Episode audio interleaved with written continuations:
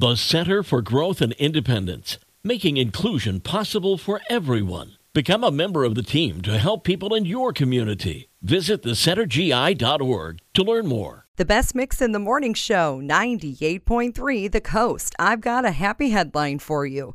Historians estimate there are about 6,000 shipwrecks in the Great Lakes, with about 1,500 believed to be in Lake Michigan.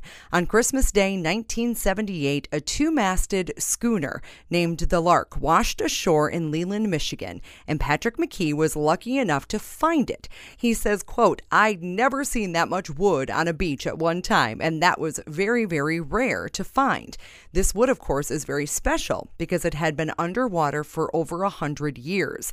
Patrick got approval from the state to take ownership and since then has been turning the wood into clocks and tables, which Patrick has been using to raise money for charity, of course. Patrick finished another clock and will be putting it up for auction this month, with all money going to St. Jude Children's Research Hospital. Such a great story, and love that it mentions Lake Michigan. That's your happy headline of the day. Tina Turner is up next on the best mix in the morning show, 98.3 The Coast.